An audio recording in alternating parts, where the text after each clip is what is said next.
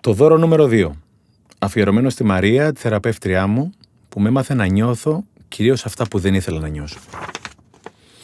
Εισαγωγή. Και εκεί που λες ότι τα έχεις βάλει όλα σε σειρά, σου έρχεται η στραβή και στα ανατρέπει όλα. Και κλασικά σου έρχεται όταν δεν την περιμένεις. Γι' αυτό και λέγεται στραβή. Έρχεται να σου ανατρέψει τα δεδομένα, την ηρεμία και όλα όσα νόμιζες ότι είχες. Γιατί στην ουσία τίποτα δεν είχες. Μόνο εσένα έχεις. Άσε που και αυτό παίζεται. Και σου σκάνει τα προβλήματα στη δουλειά, και σου χώνει το μαλάκα στα πόδια σου, και κλείνει η επιχείρησή σου, και είσαι στα σκαριά να χωρίσεις, και κλονίζεται η υγεία σου, και χάνεις τον άνθρωπό σου.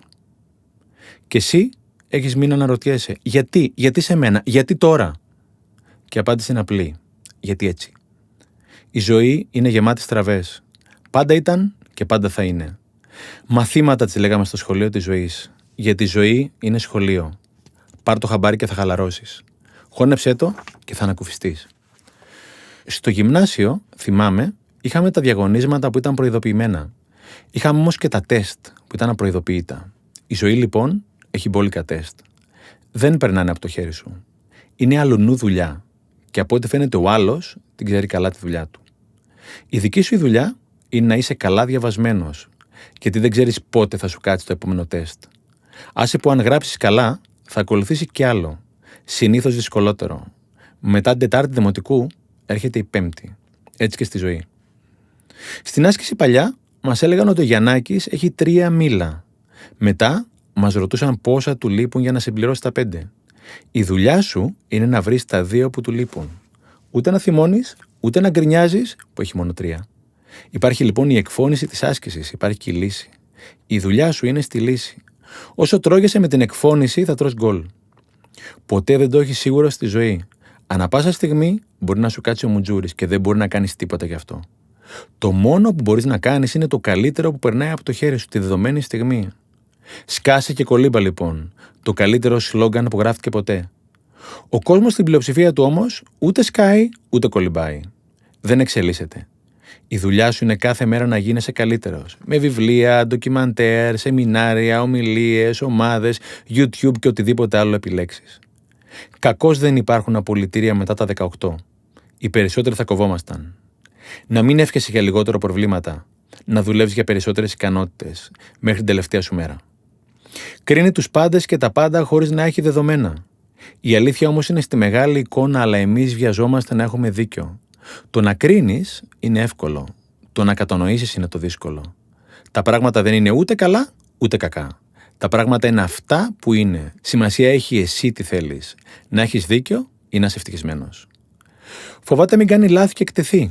Όμως το σωστό και το λάθος είναι κορώνα γράμματα. Το σωστό προϋποθέτει το λάθος. Όπως και το φως προϋποθέτει το σκοτάδι.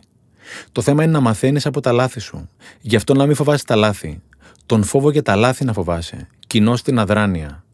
Ένας φίλος σε μια ομιλία του είχε αναρωτηθεί μήπως η λέξη λάθος είναι τελικά λάθος. Έχει ηθιστεί να βλέπει το πρόβλημα, αυτό που δεν πάει καλά. Όταν όμως συνέχεια βλέπεις προβλήματα, το πρόβλημα δεν είναι πια εκεί έξω. Το πρόβλημα πλέον είσαι εσύ. Ο λεκές που βλέπεις είναι στα γυαλιά σου, γι' αυτό να τα καθαρίσεις. Για να χαρίσεις εδώ και για να ευτυχήσεις. Επιτυχία χωρίς ευτυχία είναι αποτυχία. Δεν γυμνάζεται, δεν κινείται. Ο άνθρωπος είναι θηλαστικό και έχει ανάγκη να κινείται. Η κίνηση είναι το δυναμό που είχαμε παλιά στα ποδήλατα για να ανάψει λάμπα. Αν δεν ανάψει λάμπα, τελείωσες και δεν στόπανε. Ακίνητο σώμα σημαίνει ακίνητο μυαλό και ακίνητο συναίσθημα. Χωρίς το συναίσθημα δεν πας πουθενά. Ένας μεγάλος είχε πει ότι πολλοί πεθαίνουν στα είκοσι πέντε και τους θάβουν στα ογδόντα. Σπαταλάει τη ζωή του. Ο μέσος άνθρωπος περνάει το ένα τρίτο της ζωής μπροστά στις συσκευές του, είτε παρακολουθώντας τη ζωή των άλλων, είτε εκθέτοντας τη δική του. Ο χρόνος είναι χρήμα. Μίλα με κάποιον που του μένουν τρεις μήνες και θα καταλάβεις. Χίλιους μήνες έχεις να ζήσεις. Μην τους χαραμίζεις. Το σήμερα δεν ξανάρχεται. Άσε το άλλο που δεν αγαπάει. Χωρίς αγάπη δεν υπάρχει χαρά, χωρίς αγάπη δεν υπάρχει ζωή. Μόνο η ένωση με τον συνάνθρωπό σου μπορεί να σε κάνει ευτυχισμένο. Θα έβαζες ποτέ τσουκάλι χωρίς μακαρόνια? Η αγάπη είναι μονόδρομος και εμείς πάμε ανάποδα, γι' αυτό και σπάμε τα μούτρα μας. Όταν φύγεις, μόνο την αγάπη θα πάρεις μαζί σου. Την αγάπη που πήρες και την αγάπη που έδωσες. Ερχόμαστε εδώ χωρίς οδηγίες χρήσης, χωρίς manual. Γι' αυτό και μας έδωσαν Ferrari και εμείς την οδηγούμε σαν παπάκι. Παλιά θύμωνα με τους συνανθρώπους μου που τη χαράμιζαν. Μετά όμως συνειδητοποίησα ότι δεν μας τα έμαθαν όλα αυτά. Στην πορεία κατάλαβα ότι ο δικός μου σκοπός είναι να γράφω οδηγίες χρήσης, όπως έγραψαν άλλοι για μένα. Η δική μου αποστολή είναι να ομορφαίνω τις ζωές των συνανθρώπων μου, όπως ομόρφιναν άλλοι τη δική μου. Με ομιλίες, με το πρόγραμμα στα σχολεία, με ιστορίες, ιστορίες που συμβαίνουν σε όλους μας, αλλά συχνά προσπερνάμε. Αποφάσισα λοιπόν να έχω πάντα τη φωτογραφική μου μαζί και να βγάζω φωτογραφίες. Αυτό που κρατάς λοιπόν είναι το άλμπουμ μου, με τις δικές μου φωτογραφίες που τις εμφάνισα με πολύ αγάπη. Ούτε εμένα η ζωή μου τα έφερε όπως ήθελα. Τη χρονιά που πέρασε μου έβαλε πολλά τεστ. Μου χάρισε τη δυσκολότερη χρονιά που είχα ποτέ. Αλλά είπαμε, τα πράγματα δεν είναι ούτε καλά ούτε κακά. Τα πράγματα είναι αυτά που είναι. Άσε που όταν τελειώνεις με το ένα τεστ έρχεται το επόμενο. Και αυτό το είπαμε. Σκάσε και κολύμπα λοιπόν. Ιστερόγραφο. Θέλω να ζητήσω προκαταβολικά συγγνώμη για λέξεις που ίσως ενοχλήσουν και πεποιθήσεις που ίσως προκαλέσουν. Απέχω μακράν από το ιδανικό. Λίγο πριν εκδοθεί το βιβλίο, σκέφτηκα να στρογγυλέψω κάποιες από αυτές. Προβληματίστηκα αρκετά. Τελικά δεν το έκανα. Δεν ήθελα το βιβλίο αυτό να είναι σωστό. Ήθελα να είναι το δικό μου βιβλίο. Επίσης, σε μία-δύο από τις ιστορίες που ακολουθούν, ζούσε ακόμα μπαμπάς μου. Εύχομαι το βιβλίο αυτό να βοηθήσει έστω και λίγο. Γι' αυτό το έγραψα. Το κρικάκι. Είναι δεν είναι μια εβδομάδα από τη μέρα που μας βρήκε το κακό. Περπατάγαμε με τα κορίτσια και για κάποιο λόγο η μικρή έδωσε στη μεγάλη να κρατάει την καινούρια τσάντα της. Μια στραφτερή τσαντούλα με στρας και χάντρες που της είχαν κάνει δώρο.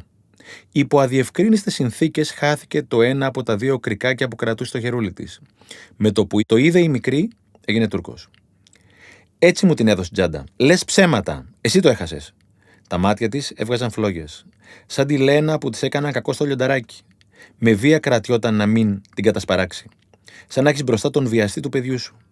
Ξεψαχνίσαμε για ώρα το πεζοδρόμιο, μάταια. Η μικρή ήταν απαρηγόρητη. Το είχε λατρέψει αυτό το τσαντάκι από την αρχή. Αργότερα ανακάλυψα σε ένα σιρτάρι μου ένα παρόμοιο κρικάκι και ξανάφτιαξα την τσάντα. Ήταν πλέον πανομοιότυπη για μένα, όχι για την κόρη μου. Για εκείνη ήταν σαν σπασμένο γυαλί. Με τα πολλά ξεχάστηκε το θέμα. Ο χρόνος όντως γιατρεύει. Σήμερα μπαίνοντας στο σπίτι, έπεσα πάνω του.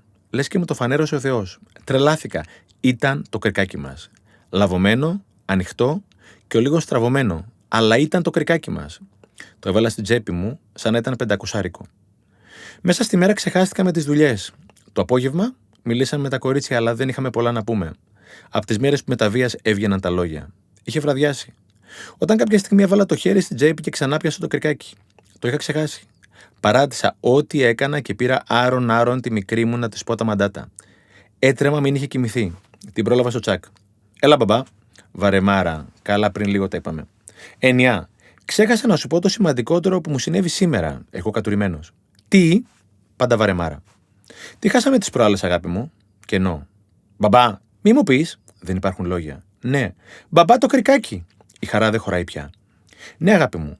Δεν πρέπει να πατούσε πια στο έδαφος. Ήταν το σημαντικότερο πράγμα που μου συνέβη σήμερα και δεν ήθελα να πας για ύπνο χωρίς να σου το πω. Ξέρω καταπίνει. Όνειρα γλυκά, αγάπη μου. Και σε σένα, μπαμπά. Παύση. Μπαμπά, έλα. Σε ευχαριστώ για αυτό που έκανες. Η σειρά μου να ξέρω καταπιώ. Κι εγώ, μωρό μου. Ο Θεός δεν μπορούσε να μου κάνει μεγαλύτερο δώρο. Αυτό το κρικάκι θα με ενώνει πάντα με την κόρη μου. Μισή μερίδα. Έχω κάτι με τα μαγειρία. Είναι το σπιτικό φαγητό, είναι που μου θυμίζουν την παλιά Αθήνα, είναι που παρατηρώ τους ανθρώπους, είναι που παρατηρώ τον εαυτό μου, ίσως και όλα μαζί. Το δικό μου αγαπημένο βρίσκεται στο ελληνικό. Όταν τρώω εκεί είναι σαν να τρώω σπίτι μου. Όταν τρώω εκεί είναι σαν να είμαι σπίτι μου. Η δουλειά προχθές με έφερε στο Μαρούσι. Έχω και εκεί ένα αγαπημένο μαγειρίο, πιο κυριλέ από το ελληνικού. Προσεγμένο, νόστιμο φαγητό, διαφορετικός κόσμος, πιο ακριβό, όχι όμως ακριβό. Τα γκαρσόνια με ξέρουν και εδώ.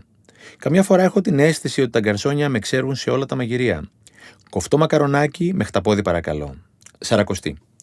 Όση ώρα κάνει να έρθει, παρατηρώ ανθρώπους. Είναι ένας εξαιρετικός τύπος παραδίπλα.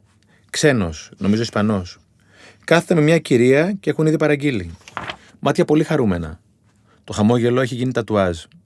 Μοιράζεται το χαμόγελο με τη συνοδό του, με τα γκαρσόνια, με όλο τον κόσμο. Υπέροχο χαμόγελο. Υπέροχος τύπος.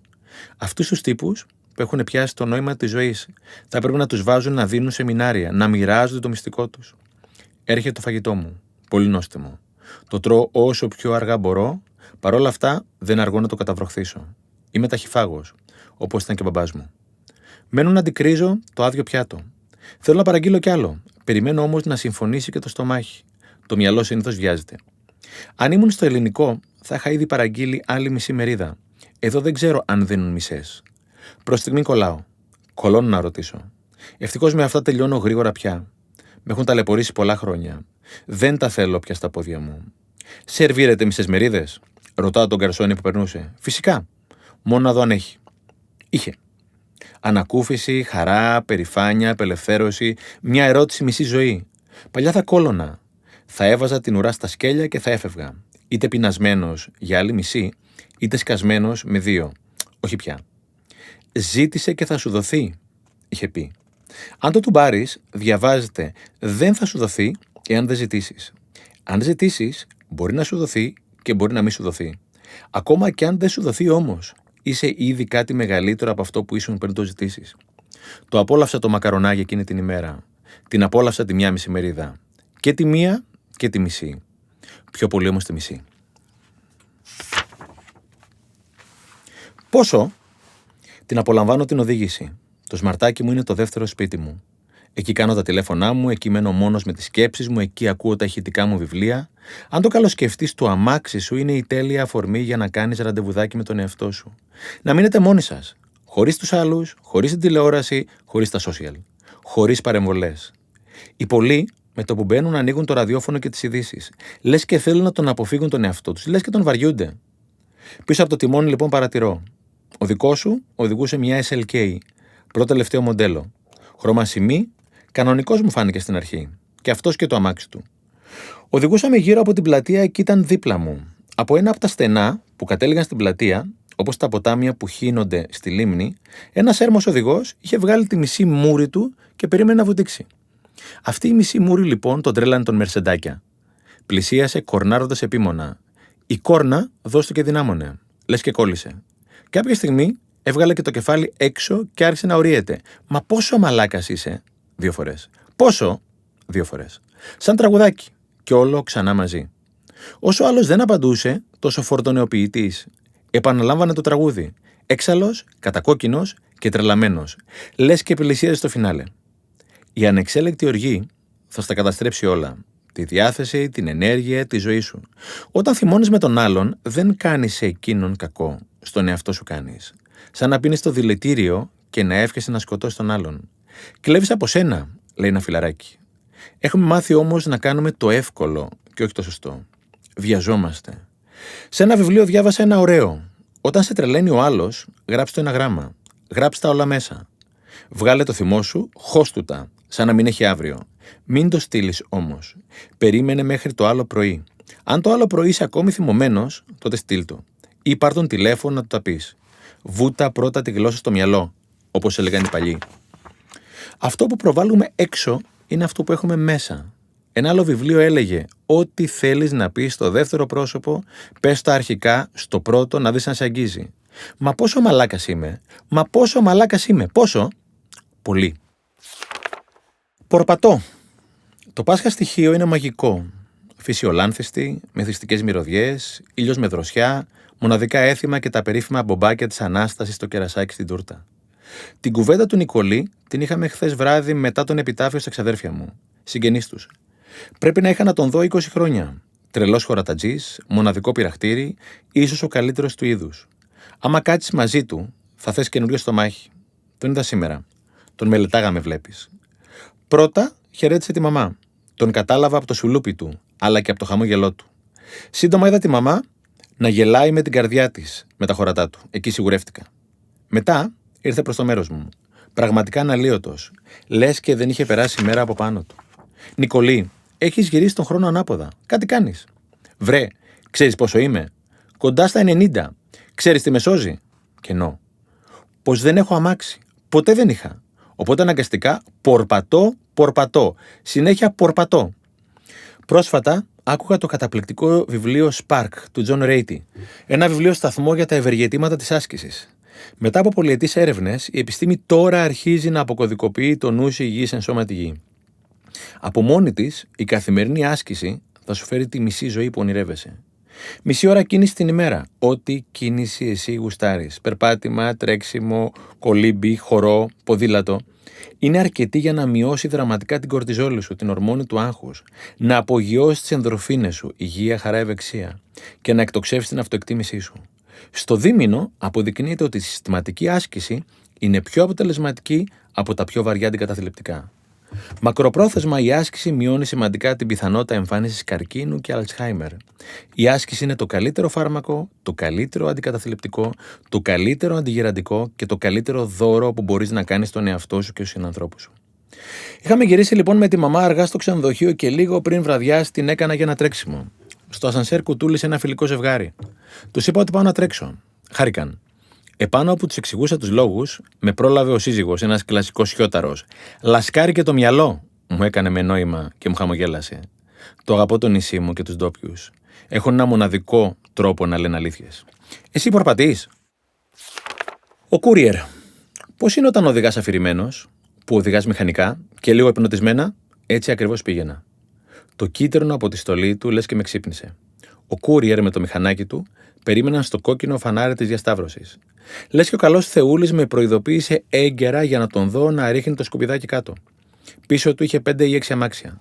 Το έριξε στεγνά, άψυχα, ανέτεια, σαν να μην έκανε τίποτα κακό. Κανείς δεν διαμαρτυρήθηκε. Προς στιγμήν αναρωτήθηκα μήπως δεν είχα δει καλά. Έμεινα να τον καρφώνω με απορία καθώς οδηγούσα. Και αυτός εμένα. Επιβράδινα σταδιακά, μέχρι που σταμάτησα δεξιά. Ο τύπος είχε μείνει να με κοιτάζει σαστισμένος, χωρίς να μπορεί να προβλέψει την αντίδρασή μου. Είχε όμως καταλάβει τι είχε συμβεί. Είχα πλέον σταματήσει χωρίς να ξέρω τι έπρεπε να κάνω ή να μην κάνω.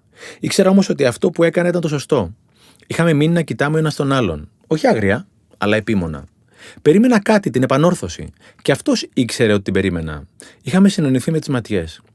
Την παγωμάρα την έσπασε ξαφνικά η κόρνα από το αυτοκίνητο πίσω μου. Είχα σταματήσει τη δεξιά λωρίδα και μάλιστα χωρίς σήμανση. Προς στιγμήν ευνηδιάστηκα. Γύρισα και την είδα απορριμμένος και αυτήν και το παιδάκι της. Απορριμμένη όμως δικαιούταν να είναι αυτή. Με τα πολλά προχώρησα παρακάτω και ξανακαρφώθηκα στον courier. Δεν με είχε χάσει δευτερόλεπτα από τα μάτια του. Έβαλα επιτόπου όπισθεν και άρχισα να κινούμαι αποφασιστικά προς το μέρος του. Ούτε στιγμή δεν του θύμωσα. Είχα όμως πάρει την απόφασή μου. Κάπου εκεί ο courier συνήλθε από το σοκ του, με μιας έσκυψε και μάζεψε το σκουπιδάκι. Δεν το περίμενα τόσο γρήγορο. Το είχα φτιάξει πιο δύσκολο στο μυαλό μου. Περίμενα διαδικασία. Χάρηκα μόνο μιας. Τον κοίταξα και του το έδειξα. Έβγαλα το χέρι μου από το τζάμι και του έκανα τον αντίχειρα πάνω. Του χαμογέλασα. Κι εγώ και ο αντίχειράς μου. Χάρηκε και ο τύπος, παρότι δεν το έδειξε. Κάπου εκεί άναψε το πράσινο. Ξεκίνησε με τη μία. Μου έριξε μια τελευταία ματιά που δεν είχε τίποτα, αλλά τα είχε όλα. Του την ανταπέδωσα. Ξεκίνησα κι εγώ. Χαρούμενος, αλλά και περήφανος για εκείνον, αλλά και για μένα. Όλο το σκηνικό δεν κράτησε παραπάνω από μισό λεπτό. Μέσα μου όμως λες και κρατήσει ώρες. Κάτι σαν όνειρο. Ήταν ένα κεφάλαιο από τη ζωή μου. Ένα κεφάλαιο που έζησα και δεν προσπέρασα. Not too bad, όχι πολύ άσχημα. Στην πανέμορφη Σύρο για το γάμο ενός αγαπημένου φίλου. Λατρεύω την Ερμούπολη, την αρχόντισσα του Αιγαίου. Αυτό το δημοαρχείο της Σύρου δεν χορταίνεις να το βλέπεις. Ένα μνημείο κορυφαίας αρχιτεκτονικής με μπόλικες παιδικές αναμνήσεις, ποδήλατα, πατίνια, μπάλες και χρώματα βγαλμένα από κάτι αξέχαστα παιδικά αναγνωστικά της δεκαετίας του εβδομήντα. Επιστρέφουμε από τις Αγκαθοπές, μία από τις ομορφότερες παραλίες του νησιού, όπου με ένα φίλο κάναμε το δικό μας κατόρθωμα και κολυμπήσαμε μέχρι το απέναντι νησάκι. Κάθε φορά που κάνεις την υπέρβαση έχεις και δωράκι. Το δικό μας ήταν μια μεγάλη θαλάσσια χελώνα που κολυμπούσε αρμονικά στο βυθό της θάλασσας, κάπου στα πολύ βαθιά αναζητώντας την τροφή της. Φεύγοντας τους βλέπω με την άκρη του ματιού μου. Ο ένας νέος, ντόπιος, καλογυμνασμένο παλικάρι κάπου στα τριάντα. Ο άλλος ξένος, κάπου εξήντα με ρωμαλαίο για την ηλικία του κορμί. Τους πέτυχα τη στιγμή της τυχαίας του συνάντησης. Ακούω τον Έλληνα να λέει στον ξένο σε πολύ καλά αγγλικά. How are you? Πώς είσαι? Απάντηση. Not too bad. Όχι πολύ άσχημα. Κάπου εκεί χαμογέλασαν και ο καθένας πήρε το δρόμο του. Παλιά δεν θα μου έκανε εντύπωση, τώρα πια μου κάνει. Με πονάει να βλέπω ανθρώπους να το χάνουν στη λεπτομέρεια. Με πονάει αντί να λένε ότι είναι καλά, να λένε ότι δεν είναι άσχημα. Ένα από τα βασικότερα θέματα της εποχής είναι εκείνο της εστίασης. Αυτό που τελικά επιλέγουμε να δούμε. Τα έχει όλα ο Μπαξές. Εμείς όμως έχουμε εθιστεί να βλέπουμε το κακό και όχι το καλό. Το πρόβλημα και όχι τη λύση. Αυτό που δεν θέλουμε και όχι αυτό που θέλουμε. Το χθες και όχι το σήμερα. Αυτό που δεν μπορούμε να επηρεάσουμε και όχι αυτό που μπορούμε. Αυτό που μας χαλάει και όχι αυτό που μας αρέσει. Λες και θεωρούμε δεδομένη την κυριαρχία του κακού και εξαίρεση το καλό. Φοράμε μαύρα γυαλιά. Γι' αυτό και τα βλέπουμε μαύρα. Τα πράγματα όμως δεν έχουν δικό τους χρώμα. Παίρνουν το χρώμα των γυαλιών μας. Σαν εκείνα τα τετράδια ιχνογραφίας που είχαμε μικροί, που είχε το περίγραμμα του αντικειμένου και εμείς απλώς το χρωματίζαμε μέσα. Τα χρώματα της ζωής σου είναι αυτά που βάζεις εσύ μέσα στο περίγραμμα. Αυτό όμως δεν λέμε να το χωνέψουμε. Δεν μας αρέσει η ηχογράφηση. Και εμείς τα βάζουμε με το στούντιο, με τον ηχολήπτη, με τα τεχνικά. Δεν έχουμε καταλάβει ότι η δική μας κιθάρα είναι που θέλει κούρδισμα. Τα δικά μας γυαλιά που θέλουν καθάρισμα.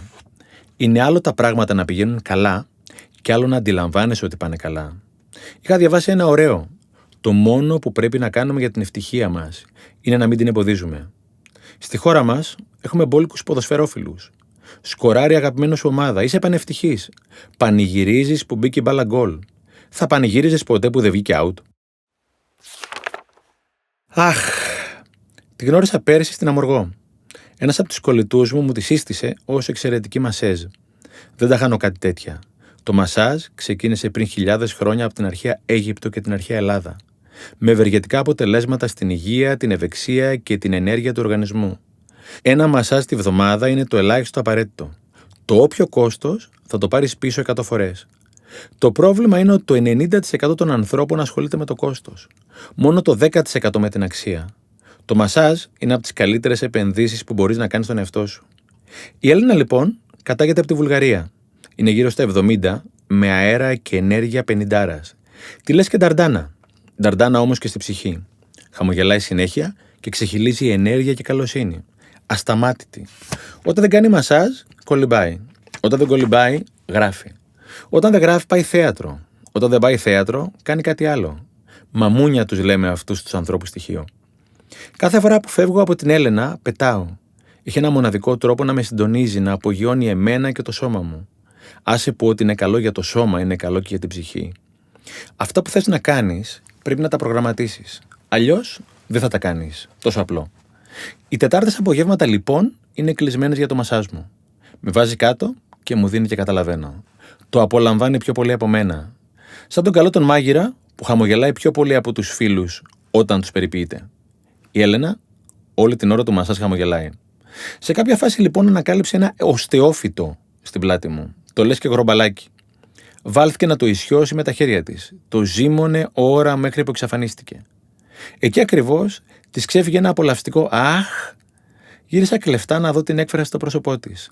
Δεν θα μπορούσε οποιοδήποτε από τα υπόλοιπα επτά δισεκατομμύρια συνανθρώπους μας να είναι πιο χαρούμενος στη δεδομένη στιγμή. Δεν έχει παραπάνω, ρε παιδί μου. Η Έλενα είχε σπάσει τα κοντέρ, είχε βγει από το κόκκινο. Είναι ευλογία να κάνεις αυτό που σε παθιάζει.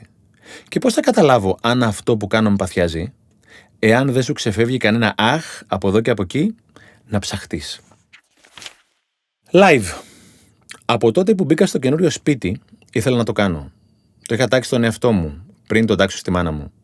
Κάθε Τετάρτη βρίσκονται με τις φίλες της για Zurfix. Το σπίτι δίπλα στη θάλασσα. Μια Τετάρτη θα έρθει και σε μένα της έκανα. Η μαμά ενθουσιάστηκε. Το έταξε στις φίλες της. Ενθουσιάστηκαν κι αυτές. Πώς ήταν παλιά που ο πατέρας σου έδινε τα κλειδιά του αυτοκινήτου να βγάλεις τους φίλους σου? Από την άλλη. Πρωί-πρωί σηκώθηκα όλο χαρά να καθαρίσει το σπίτι. Κατέβασα καφέδες, ζάχαρες, γάλατα και τσάγια στον πάγκο να είναι εύκολα. Έβαλα πλυντήριο πιάτων, κατέβασα τα σκουπίδια, έβγαλα την ανακύκλωση, τακτοποίησα τα παιχνίδια των κοριτσιών, πήγα στο σούπερ μάρκετ. Πώς είναι όταν δέχεσαι τα συμπεθέρια πρώτη φορά σπίτι? Έτσι. Δεν έχω μεγαλύτερη χαρά από το να μοιράζομαι. Θα έμπαιναν δέκα άνθρωποι στο σπιτικό μου. Έχει και πολλές φίλες η μάνα μου, γερινά είναι. Θα το χαιρόμουν δέκα φορές, μια για κάθε μια τους. Και μια για μένα, έντεκα. Τις ξέρω μία-μία. Όλες διαφορετικές. Άλλη σεμνή, άλλη ευσυγκίνητη, άλλη τρελάρα, άλλη σοβαρή, άλλη ενθουσιώδης. Κάθε μια διαφορετική χαρά. Κάθε μια διαφορετική ευτυχία. Η μάνα μου είχε ζητήσει και παγωμένες μπύρες. Τις φανταζόμουν να τα τσούζουν και να κουτσομπολεύουν και έλειωνα στα γέλια. Η μαμά μου λέει ότι δεν κουτσομπολεύουν. Ναι, καλά, που λέει η μικρή μου κόρη. Η χαρά του να το προγραμματίζεις ξεπερνά καμιά φορά τη χαρά του να το ζεις. Κάτι σαν τα προκαταρτικά. Κατά τις τέσσερις παίρνει η μάνα μου να μου πει τα νέα. Ήμουν σε συνάντηση. Όλα τα κινητά έχουν αναγνώριση. Το δικό μου όμως αναγνωρίζει και το συναίσθημα. Ενθουσιασμός και ευτυχία έγραφε η οθόνη. Παίρνω πίσω τα είχα μου αδιάφορα. Περάστε καλά. Πού να στα λέω. Για πες. Πού να στα λέω. Θα πεις. Ενθουσιάστηκαν. Απ' τις καλύτερές τους. Ρωτούσαν πότε θα το ξανακάνουμε. Μου κατσικωθήκατε για τα καλά. Τις κάνω. Και κλείσαμε γελώντας. Είχα γυρίσει σπίτι όταν ξαναχτύπησε το κινητό. Άγνωστο νούμερο. Στεφανάκη, κυρία Μαρία είμαι. Από το Zurfix. Πήρα να σε ευχαριστήσω, πουλάκι μου. Όλες έτσι μιλάνε. Περάσαμε υπέροχα. Δεν μπορείς να φανταστείς πόση χαρά μας έδωσες. Να σε καλά, παιδάκι μου. Κυρία Μαρία, πρόσφατα έχασε τον άντρα της, τον οποίον υπεραγαπούσε. Διπλή χαρά εδώ. έντεκα και ένα μας κάνουν δώδεκα. Κλείνοντας, είχα βουρκώσει. Η ευτυχία δεν χωρούσε. Για έναν παραπάνω λόγο. Γιατί την έζησα τη χαρά της. Δεν μου ήρθε ούτε με ες εμ ες, ούτε mail. Ήρθε live. Το συναίσθημα δεν χωράει στην οθόνη. Η αγάπη φρακάρει στο σύρμα. Τσαλακώνεται. Γι' αυτό τους αγαπώ να το λες live. Όχι σε μαγνητοσκόπηση. Βόλτα. Δεν ξέρω κάθε πότε μου τη βαράει, πάντως όχι συχνά. Είναι απροσδιόριστο, αλλά συνάμα και υπέροχο. Σαν να γεμίζω και να αδειάζω μαζί. Γεμίζω από συναίσθημα και αδειάζω από σκέψεις. Και τότε με πάω βόλτα. Χωρίς προορισμό. Έτσι και χθες. Ήταν γύρω στις εννιά το βράδυ και το σμαρτάκι με πήγε κατευθείαν Σύνταγμα, σε μία πάροδο. Είχα βάλει αλάρμ και ετοιμαζόμουν για την όπισθεν. Ένα μηχανάκι ήταν κολλημένο πίσω μου. Δεν πίστευα ότι θα το έκανε, αλλά τελικά το έκανε. Χώθηκε στη θέση μου. Έβγαλα το κεφάλι και του ζήτησα με τρόπο να το μετακινήσει. Το παιδί ήταν ευγενικό. Ζήτησε συγγνώμη. Έκανα όσο πίσω με έπαιρνε για να χωρέσει και αυτός. Με ευχαρίστησε, αλλά τελικά το άφησε στο πεζοδρόμιο. Θα έφυγε σε λίγο. Τον ευχαρίστησα κι εγώ με τη σειρά μου και χαιρετήκαμε εγκάρδια. Σαν να γνωριζόμασταν από παλιά. Η κίνηση ματ ήταν όπου άφησα το κινητό στο αμάξι. Σαν να αφήνεις πίσω ένα γκρινιάρι που ξέρεις θα σε σπάσει. Σταμάτησα στα Everest να απολαύσω ένα τοστάκι. Διπλό τυρί, τετράγωνο ψωμί. Ξέρω ψημένο, όπως μου αρέσει. Όσο το έφτιαχνε, κατέβηκα στην τουαλέτα. Έξω από την πόρτα, κάποιος είχε αφήσει μια βαλίτσα με ροδάκια. Ούτε καινούρια, ούτε παλιά, κάπου στη μέση.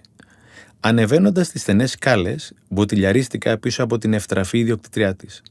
Ανέβαινε αργά, ανέμενα στοικά, σαν να είχα ταλίκα μπροστά μου στην εθνική. Η κυρία, εμφανώς ταλαιπωρημένη, με επιβαρημένη υγεία, ανέβαινε με δυσκολία. Στο τέλος της σκάλας, μάζεψε τη βαλίτσα της, οριακά άστεγη. Την παρατήρησα. Δεν ήθελα χαμόγελα. Μόνο ξεκούραση. Παρακάτω, πέτυχα κάτι υπέροχα αθηναϊκά μαγαζάκια. Λες και είχαν βγει από ταινία του Φίνου. Ξαφνικά το τζι πι ες έκανε παράκαμψη, χωρίς λόγο. Κάποιες φορές λες και τρελαίνεται, αλλά εγώ το εμπιστεύομαι. Εκείνο ξέρει. Πάντα με πάει στη μαγεία. Έμπλεξα λοιπόν σε ένα πεζοδρόμιο με κάτι υπέροχα μπαράκια. Κόλλησα σε αυτό με τον υπέροχο φωτισμό, σαν από παραμύθι. Οι ξένοι το απολάμβαναν και εγώ ακόμη πιο πολύ. Σαν να είχαν αφήσει ξεκλείδωτο το Wi-Fi και εγώ έκλεβα από τη χαρά τους. Πιο κάτω πέτυχα το καλύτερο, ένα live ψιστήρι. Αμερικανίδα αυτή, τάχια τα πιασήματά της, Έλληνας ψηλό παλικάριο λεγάμενος. Καμάκι το λέγαμε παλιά. Χαμήλωσα ταχύτητα, σαν να είχε έργα στο δρόμο για να μην χάσω καμία λεπτομέρεια. I don't mind, της είπε σε κάποια φάση, χωρίς προσδοκίες. Εκεί το κέρδισε. Εκείνη δεν μίλησε, αλλά μίλησε. Με τα μάτια. Φεύγοντας, γύρισα κλεφτά τουλάχιστον τρεις φορές για να δω τη συνέχεια. Στην τέταρτη είχαν φύγει. Χαμογέλασα μέσα μου και έξω μου.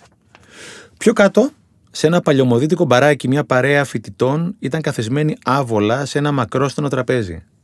Το αγόρι στο κεφάλι κρατούσε αμήχανα το κινητό και προσπαθούσε χωρίς επιτυχία να χωθεί στην κουβέντα που είχαν ανοίξει διπλανές του. Λίγη βοήθεια από τον ψηλό θα τη χρειαζόταν εδώ που τα λέμε. Με τα πολλά γύρισα στο σμαρτάκι μου. Πάτησα το κουμπί για να το ξεχωρίσω από τα άλλα αμάξια. Ανταποκρίθηκε ανυπόμονα. Σαν να μου γκρίνιαξε που είχα αργήσει. Σαν να το είχα παρκάρει σε βαρετό παιδικό πάρτι και τώρα μου την έλεγε. Παλιά δεν ήμουν έτσι. Δεν ένιωθα. Δεν ενωνόμουν. Δεν τα γουστάριζα αυτά. Μου πήρε χρόνια και δουλειά για να τη βγάλω έξω την αγάπη, να την αερίσω και να τη μοιραστώ με τους συνανθρώπους μου. Αν με ρωτήσεις τώρα, θα σου πω ότι το συναίσθημα είναι τα μάτια της ψυχής. Ξέρω πια γιατί παλιά δεν έβλεπα. Μόνο κοίταζα. Χωρίς να βλέπω. Παλιά τα έβλεπα τα κύματα στο πέλαγος ξεχωριστά. Χώρια το καθένα. Ήμουν ένα από αυτά. Και έβλεπα τα άλλα με φόβο και καχυποψία. Τώρα πια το κύμα μου είναι ένα με τα άλλα κύματα. Τώρα πια είμαι ένα με το πέλαγος. Δεν αφήνουνε. Το είχαμε αφήσει για την τελευταία μέρα μας στην Κρήτη. Το ταβερνάκι αυτό θα ήταν το τέλειο φινάλε. Είχαμε κάνει κράτηση εδώ και μέρες για τραπέζι, αλλά κυρίως για το περίφημο πιλάφι, το λεγόμενο γαμοπίλαφο, η ατραξιόν του μαγαζιού. Όσο πλησιάζαν οι μέρες, τόσο γλύφαμε τα δάχτυλά μας. Φτάσαμε λοιπόν στο ξακουστό εστιατόριο και παραγγείλαμε και τσικουδιές και τα ρακόμελά μας. Πρώτο ήρθε το ζυμωτό ψωμί με το υπέροχο λάδι. Η τέλεια παρέλαση συνεχίστηκε με το εξαιρετικό σταμαναγκάθι και το πεντανόστιμο μπουρέκι. Ακολούθησε η συγκλονιστική μαραθόπιτα που κυριολεκτικά άγγιζε την τελειότητα. Υπέροχες μυρωδιές, υπέροχες γεύσεις, υπέροχο μαγαζί, υπέροχη θέα στο δάσος, υπέροχη βεράντα, υπέροχο σέρβις, υπέροχος καιρός. Όλα υπέροχα. Λίγο μετά ήρθε μια οικογένεια με τρία παιδιά και έκατσε δίπλα μας. Ήσυχα καλά παιδιά, πειθαρχημένα. Αυτά που τους λες τι να κάνουν και το κάνουν. Σε λίγο τα μικρά ζήτησαν να βγουν έξω. Μπορούμε να πάμε στη βεράντα, μαμά? Όπως είστε, θα έλεγα στα δικά μου κορίτσια με τη μία. Η μαμά τους όμως δεν απάντησε. Μεσολάβησε σιωπή. Άρχισα να ανησυχώ. Αίσθησα αυτή. Η απάντηση χειρότερη από αυτήν που φοβόμουν. Εγκληματική. Δεν αφήνουνε. Και αφήνουνε και είναι ασφαλέστατη βεράντα και είναι το καλύτερο δώρο που μπορεί να κάνεις στα παιδιά σου. Αυτό το οξυγόνο. Της απάντησα θυμωμένα από μέσα μου. Ήμουν έξαλλος. Τη μεγαλύτερη ζημιά στα παιδιά μας την κάνουμε εμείς. Συχνά τα θεωρούμε προέκταση του εαυτού μας και έχουμε την ανάγκη να τα ελέγξουμε, να διαλέξουμε για αυτά, να τα υποκαταστήσουμε, να τα φοβήσουμε. Να πάρουμε το πηδάλιό τους και να τα κατευθύνουμε εκεί που θεωρούμε εμείς σωστό. Η δουλειά σου όμως είναι η δική σου δουλειά. Μόνο μέσα από το δικό σου πηδάλιο μπορείς να εμπνεύσεις το πηδάλιο του άλλου. Άσε που όταν έχεις συνηθίσει να κουμαντάρεις το πηδάλιό τους, τα παιδιά σου μεγαλώνουν ακυβέρνητα. Έχουν μάθει πάντα να κουμαντάρει κάποιος άλλος στις επιλογές τους. Και μετά ψάχνουν σε όλη τη ζωή για άλλο κουμάντο. Το σύντροφο, τους φίλους τους, τους τρίτους, τις συνθήκες. Στο τέλος καταλήγουν ετερόφωτα, ανήμπορα και δυστυχισμένα. Το μικρό ελεφαντάκι λοιπόν, μετά το νούμερό του, το έδαιναν έξω από το τσίρκο. Μια φορά δοκίμασε να ελευθερωθεί, αλλά δεν τα κατάφερε. Το πασαλάκι ήταν γερό. Το ελεφαντάκι μεγάλωνε και έγινε τελικά μεγάλος ελέφαντας. Ουδέποτε ξαναδοκίμασε να σπάσει τα δεσμά του. Στα μάτια του το πασαλάκι ήταν ανυπέρβλητο, και ας ήταν πια μυρμηγκάκι μπροστά του. Ποτέ δεν μπόρεσε να ξαναβρει την ελευθερία του. Μακριά από πασαλάκια. Και εσύ και το παιδί σου. Αυτά πάνε πακέτο, βλέπεις. Άσε και το άλλο. Τίποτα από αυτά που θα θελήσεις ποτέ δεν βρίσκεται γύρω από το πασαλάκι. Κρίμα. Φίλες από τα παλιά. Συμμαθητές από τις πρώτες τάξεις του Δημοτικού. Ξαναβρεθήκαμε στο Facebook μετά από χρόνια. Είπαμε να συναντηθούμε. Όταν μοιράζεσαι το συναίσθημα, το χαμόγελο, τις αναμνήσεις, λες και ρίχνεις λάδι στη φωτιά και τη φουντώνεις. Λες και την πολλαπλασιάζεις, ζεσταίνεσαι μαζί της και αν χρειαστεί, τσουρουφλίζεσαι κιόλας. Μόνο μην την αφήσεις να σιγοσβήσει. Μην περάσεις ξόφαλτσα. Μην πας από τον περιφερειακό, να πας από το κέντρο και σε έχει κίνηση και σε έχει φασαρία. Ζωή τη λένε τη φασαρία. Βρεθήκαμε λοιπόν με τα κορίτσια και ήταν πραγματικά σαν να μην πέρασε μια μέρα. Στα μάτια μας έβλεπες τις φατσούλες της τρίτης δημοτικού, τα μικρά χεράκια και τα ποδαράκια στα θρανία.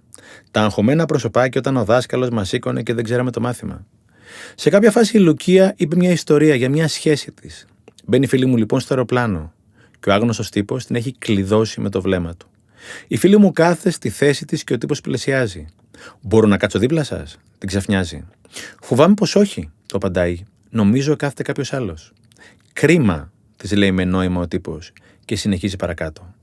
Αυτό το κρίμα ήταν αρκετό να ταράξει τη φίλη μου, να απογειώσει το συναίσθημα. Στη διάρκεια της πτήσης αναζητούσε το βλέμμα του. Μετά πολλά, μετά από καιρό, το μοιραίο έγινε. Εγώ έχω μείνει να συλλογίζομαι το κρίμα. Έχω μείνει να αναλογίζομαι την δύναμη των λέξεων. Μια λέξη ήταν το κρίμα. Πέντε γράμματα. Πέντε γράμματα που πυροδότησαν μία έκρηξη. Έφεραν τα πάνω κάτω. Δημιούργησαν μία σχέση. Άλλαξαν δύο ζωές. Οι λέξεις έχουν τεράστια δύναμη. Προσδιορίζουν αυτό που νιώθουμε και το επικοινωνούν. Χτίζουν ή γκρεμίζουν. Κάθε λέξη είναι ένα τουβλάκι λέγκο. Έχεις να διαλέξεις το σχήμα, το μέγεθος, το χρώμα. Πάνω απ' όλα όμως έχεις να διαλέξεις πού και πώς θα το βάλεις. Για τις ανάγκες του δικού σου λέγκο, όχι του γείτονα. Συχνά χρησιμοποιούμε τις λέξεις σαν να είναι σκουπίδια. Σαν να θέλουμε να τις ξεφορτωθούμε. Σαν να μην έχουν καμία αξία. Σαν να είναι κενές, τζούφιες, άχρηστες. Σαν να μην έχουν καμία αποστολή. Κι όμως, η λέξη σου είναι τα τουβλάκια σου. Η λέξη σου είναι η ζωή σου. Είναι λοιπόν ένας τυφλός επέτης στον δρόμο. Έχει γράψει πάνω στο χαρτόνι «Τυφλός, παρακαλώ βοηθήστε». Περνάνε οι περαστικοί και του αφήνουν αραιά και που κάποια κέρματα. Μετά από λίγο περνάει μια καλοντημένη τύπισσα. Σκύβει. Παίρνει το χαρτόνι και ξαναγράφει το μήνυμα. Φεύγει. Με το που φεύγει, λες και ανοίγουν οι ουρανοί και βρέχει χρήμα. Οι περαστικοί αρχίζουν ξαφνικά να το αφήνουν μπόλικα χρήματα. Ο τυφλός τα έχει χάσει. Μετά από ώρα, ξαναπερνάει η τύπισσα. Ο τυφλός την αναγνωρίζει από τα παπούτσια της. Τι έκανες, τη ρωτάει με αγωνία. Απλώς άλλαξα τις λέξεις, του χαμογέλασε. Και η κάμερα κλείνει δείχνοντας το καινούριο μήνυμα. Είναι μια υπέροχη μέρα, και εγώ δεν μπορώ να τη δω. Κάπου εκεί κλείνει το βιντεάκι. Άλλαξε τις λέξεις σου, άλλαξε τη ζωή σου. Καλημέρα. Τελευταία μέρα μετά από μια μαγική εβδομάδα στο Καστελόριζο. Περιμέναμε πώς και πώς να ξαναβιώσουμε την εμπειρία του αεροδρομίου μινιατούρα του νησιού, βγαλμένο από τα εξήντα. Μικρός διάδρομος, η μάντας, η καρότσα του μικρού φορτηγού που βγάζει τις αποσκευές και άλλα πολλά. Είχαμε ξυπνήσει και από τις έξι το πρωί για να μας πάει ο μοναδικός ταξιτζής του νησιού, βγαλμένος από τη δεκαετία του εβδομήντα, που στα νιάτα του θα ήταν τρελό καμάκι. Λεβέντης με μουστάκι, καρύδι στο λαιμό, λεπτός και γυμνασμένος ακόμα και στα εξήντα του. Κάποια στιγμή είχαμε ξεχάσει ότι θα περνούσαμε από έλεγχο αποσκευών. Το πρωτόγωνο του αεροδρομίου μας είχε κάνει να το ξεχάσουμε. Μπήκαμε λοιπόν στη σειρά για να περάσουμε τα πράγματά μας από το μηχάνημα. Κάποια στιγμή σκέφτηκα να ρωτήσω να βγάλω το λάπτοπ ή το τάμπλετ, αλλά μετά πάλι είπα να μην ρωτήσω. Τότε τον είδα στην άκρη μετά τον Ημάντα. Φλοσιρός, αυστηρό λουκ, γκριζομάλης, μαλλί κολλημένο με μπριγκιαντίνη, τραχιά χαρακτηριστικά, κολαρισμένος μέσα στην αστυνομική του στολή. Ευθυτενής και αγέλαστος. Όχι αυτός που θέλεις να αντικρίσεις στις εφτά το πρωί, ειδικά αν δεν είσαι πρωινός τύπος. Είχα βγάλει την ετυμιγορία από το έδρανό μου και δεν θα έκανα δεκτή καμία ένσταση, αυτό που λέμε άτεγκτος. Πρώτη βγήκε η Μαρία από τον έλεγχο και κυριολεκτικά έπεσε πάνω του. Εγώ ήμουν απασχολημένος να βγάλω το κομπολόι και τα τζετζεριδικά από την τσέπη της βερμούδας και δεν έδωσα σημασία, είναι αλήθεια. «Καλημέρα», είπε η Μαρία. «Πολύ καλημέρα σας, κυρία μου», της απάντησε ο αστυνομικός. Γεμάτος το χαμόγελο. Αν ήταν στροφόμετρο, θα ήταν στα κόκκινα των κόκκινων. «Είστε από εδώ?» «Όχι, από τη Λάρισα». Χαμόγελο συνέχεια. «Περνάτε καλά εδώ?» «Εδώ έλαμψε». Ανακούφιση, ηρεμία τα συναισθήματα. «Πολύ. Αγαπώ τον τόπο αυτό, σαν να ήταν δικός μου. Εδώ βρίσκουμε την υγειά μας. Είναι το καταφύγιό μας. Σωθήκαμε.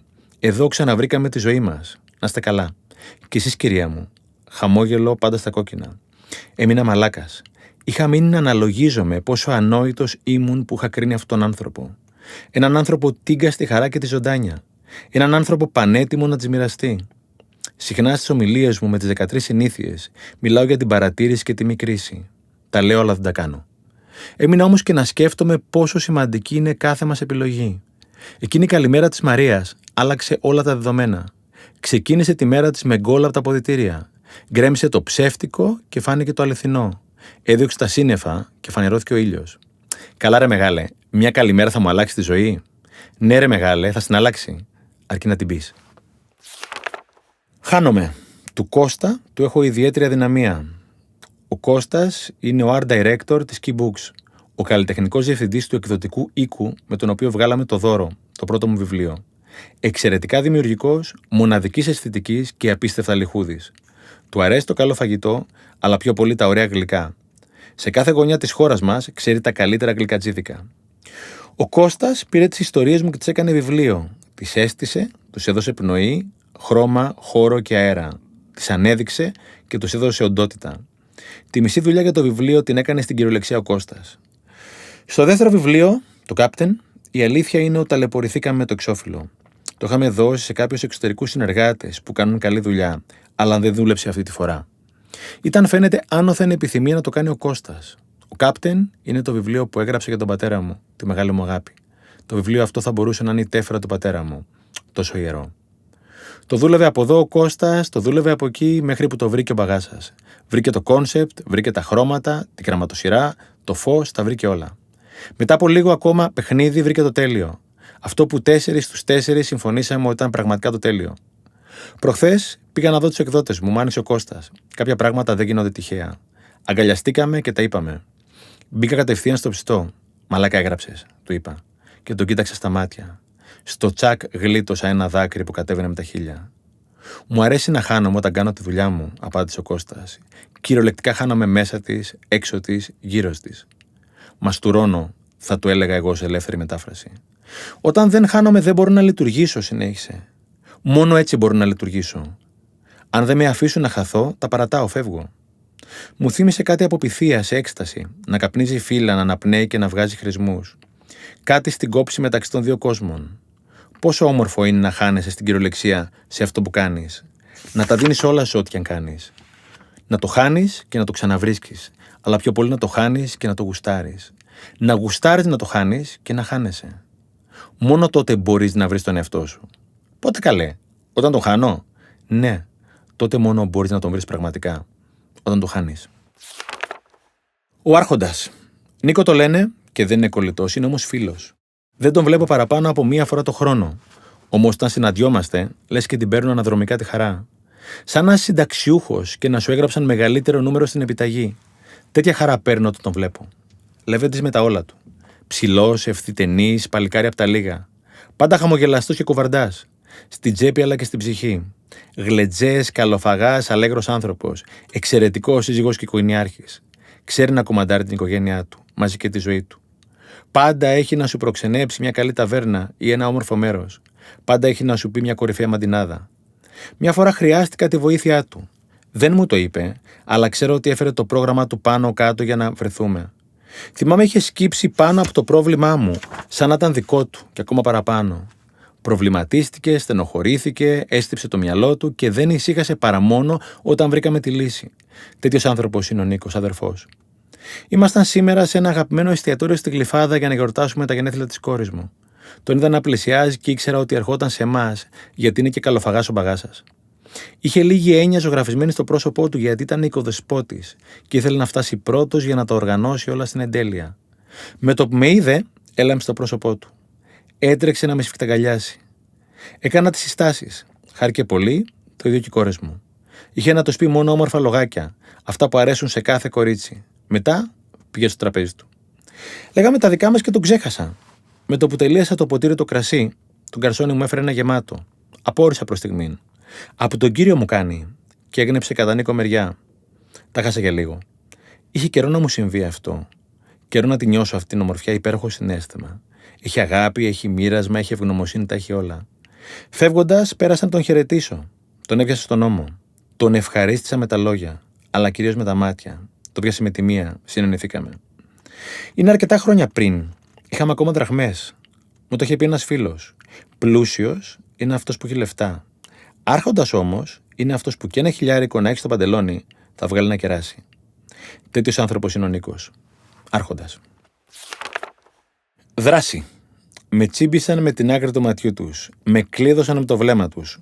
Κατάλαβα ότι μάλλον με γνώριζαν. Όσο πλησίαζα ήταν σαφές. Από την έκφρασή τους μπορούσα να μαντέψω την ερώτηση. Ο Στέφανος? Ναι. Χαμόγελο.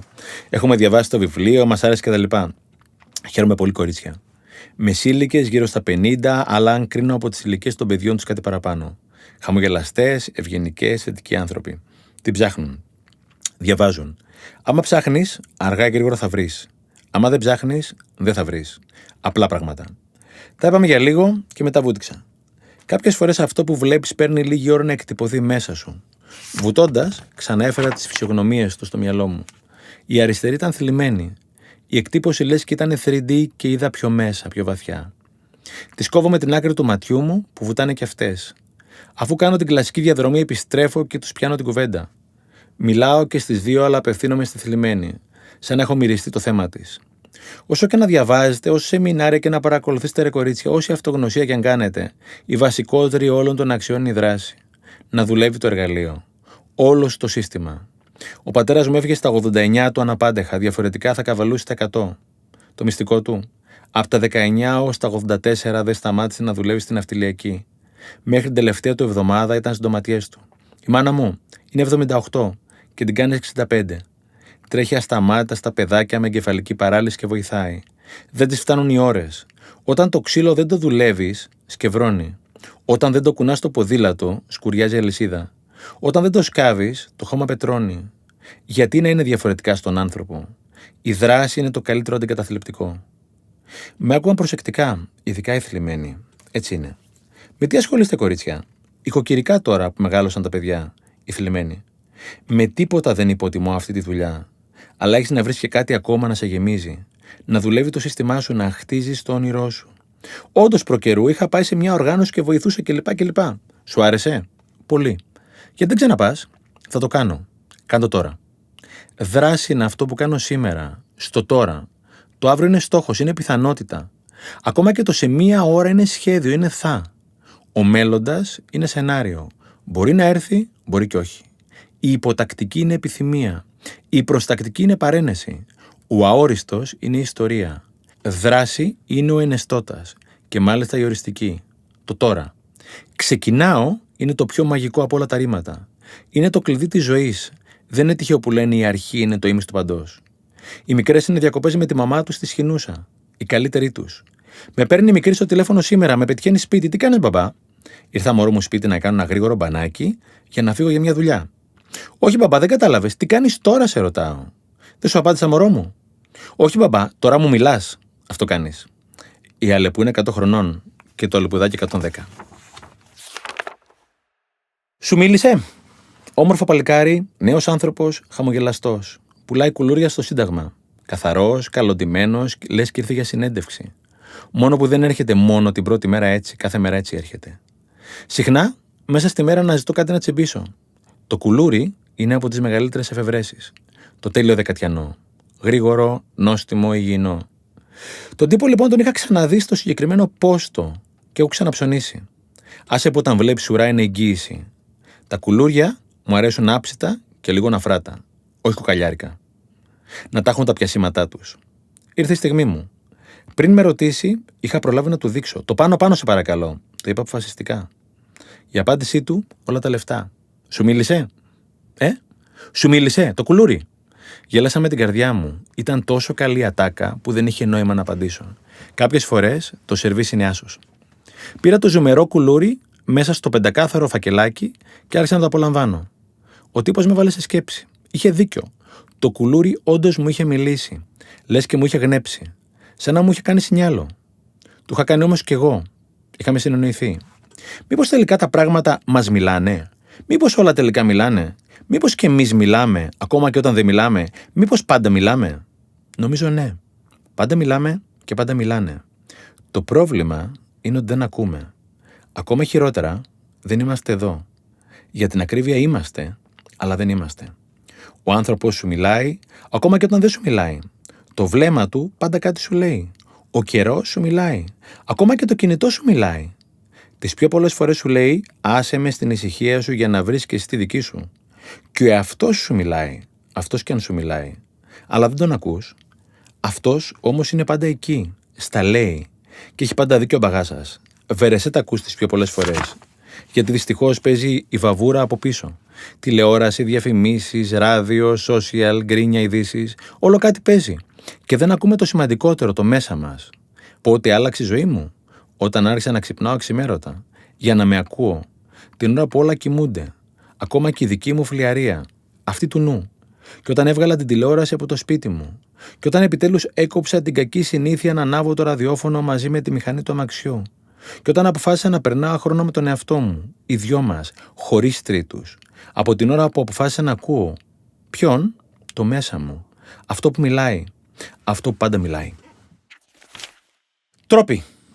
Σκιάθος, τελευταία μέρα με τη μαμά μου και τα κορίτσια. Έχουμε περάσει υπέροχα. Τι σημαίνει αυτό? Είναι απλό. Ο μόνος κριτής της ευτυχίας σου είσαι εσύ. Εσύ έχεις τα πινέλα, εσύ έχεις και τον καμβά, όπως έλεγε ο Μέγας Καζαντζάκης. Εσύ έχεις και τη βαθμολογία.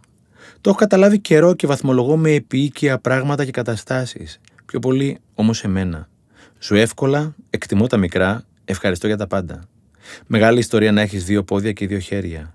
Αν ειδικά έχεις και ένα κεραμίδι πάνω από το κεφάλι σου, έχεις όλες τις προϋποθέσεις να είσαι ευτυχισμένος, αρκεί να μην αράξεις. Θάνατος είναι το άραγμα. Είμαστε έξω από το όμορφο ξενοδοχείο. Ετοιμαζόμαστε να φύγουμε, στείνω τη μαμά και τα κορίτσια για μια τελευταία φωτογραφία. Αριστερά-δεξιά είναι δύο παρέες που δόλως ενοχλούν στο πλάνο. Με το που στείνω τις δικές μου, λες και πέφτει σύρμα. Με τη μία απομακρύνονται η μία αριστερά και η άλλη δεξιά για να μην ενοχλούν. Λες και ο μαέστρος κούνησε την μπαγκέτα και τα όργανα έπαιξαν με απόλυτο συγχρονισμό την παρτιτούρα. Για λίγο τα έχασα. Σταμάτησα και τους ευχαρίστησα. Είχα εντυπωσιαστεί. Με χαιρέτησαν και με ευχαρίστησαν και αυτοί με τη σειρά τους. Η φωτογραφία βγήκε καταπληκτική. Φύγαμε από το ξενοδοχείο, η σκηνή όμως έμεινε μέσα μου. Τρόπους τους λένε και είναι το κλειδί για μία ξεχωριστή ζωή. Τρόποι είναι να κάνεις το καλό, το σωστό, το ευγενικό. Τρόποι είναι να λες το ευχαριστώ και το παρακαλώ. Τρόποι είναι να ανοίγεις την πόρτα στον άγνωστο. Τρόποι είναι να χαμογελάς τον περαστικό. Τρόποι είναι να ευχαριστείς την κουρασμένη σερβιτόρα. Τρόποι είναι να επενείς τον εξουθενωμένο πολιτή. Τρόποι είναι να λες μπράβο στον υποδειγματικό καθαριστή. Τρόποι είναι να βάζεις το πόδι στην πόρτα του μετρό για να προλάβει ως έναν ανθρωπό να μπει μέσα. Τρόποι είναι να βρίσκεις το ένα πράγμα για να είσαι ευγνώμων, ειδικά όταν υπάρχουν εκατό για να μην είσαι. Οι τρόποι είναι το αλάτι και το πιπέρι της ζωής σου. Χωρίς τρόπους η ζωή σου θα είναι άνοστή, ανάλατη, νερόβραστη. Τρόποι να βγαίνεις από το πλάνο όταν κανείς δεν στο ζήτησε. Η Ορχιδέα. Την πήρα δώρο στο κορίτσι μου για τα γενέθλιά της. Άσπρη ή μάλλον άσπρες. Τέσσερις μέσα στο ίδιο κασπό.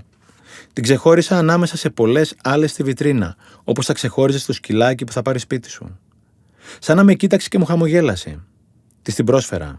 Την αγάπησε από την πρώτη κιόλας στιγμή μου, την άφησε σπίτι να τη φροντίζω. Χάρηκα πολύ. Την έβαλα στο πιο ηλιόλουστο μέρος του σπιτιού καθότι χειμώνας. Την πόντιζα όσο αραιά χρειαζόταν. Την καμάρωνα. Της μιλούσα. Της άνοιγα το πρωί το παράθυρο για να παίρνει καθαρό αέρα. Της έβαζα την αγαπημένη της μουσική και την άφηνα να παίζει όλη μέρα. Σαν να αφήνω μισάνοιχτη την πόρτα στο σκυλάκι να μπαινοβγαίνει. Με τον καιρό δενόμασταν όλο ένα και περισσότερο. Σεβόμασταν ο ένας τον άλλον. Δεν της έδινα παραπάνω από πέντε λεπτά την ημέρα, κι όμως αυτά της έφταναν.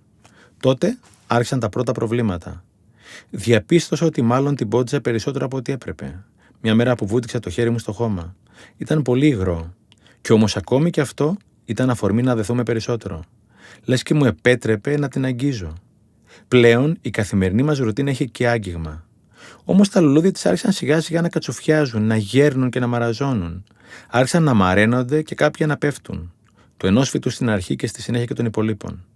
Άρχισα να πονάω και αντί ο πόνος να μας δένει, άρχισε να μας χωρίζει. Της απέστρεφα πλέον το βλέμμα μου γιατί πονούσα να τη βλέπω άρρωστη. Συνέχιζα όμως να ανοίγω το παράθυρο και να βουτάω τα δάχτυλά μου στο κορμί της. Για τη μουσική το λόγος. Όμως δεν την έβλεπα πια κατάματα. Την κοίταζα στα κλεφτά όταν δεν κοίταζε. Εκείνη λοιπόν τη μέρα ήρθε το κορίτσι μου στο σπίτι.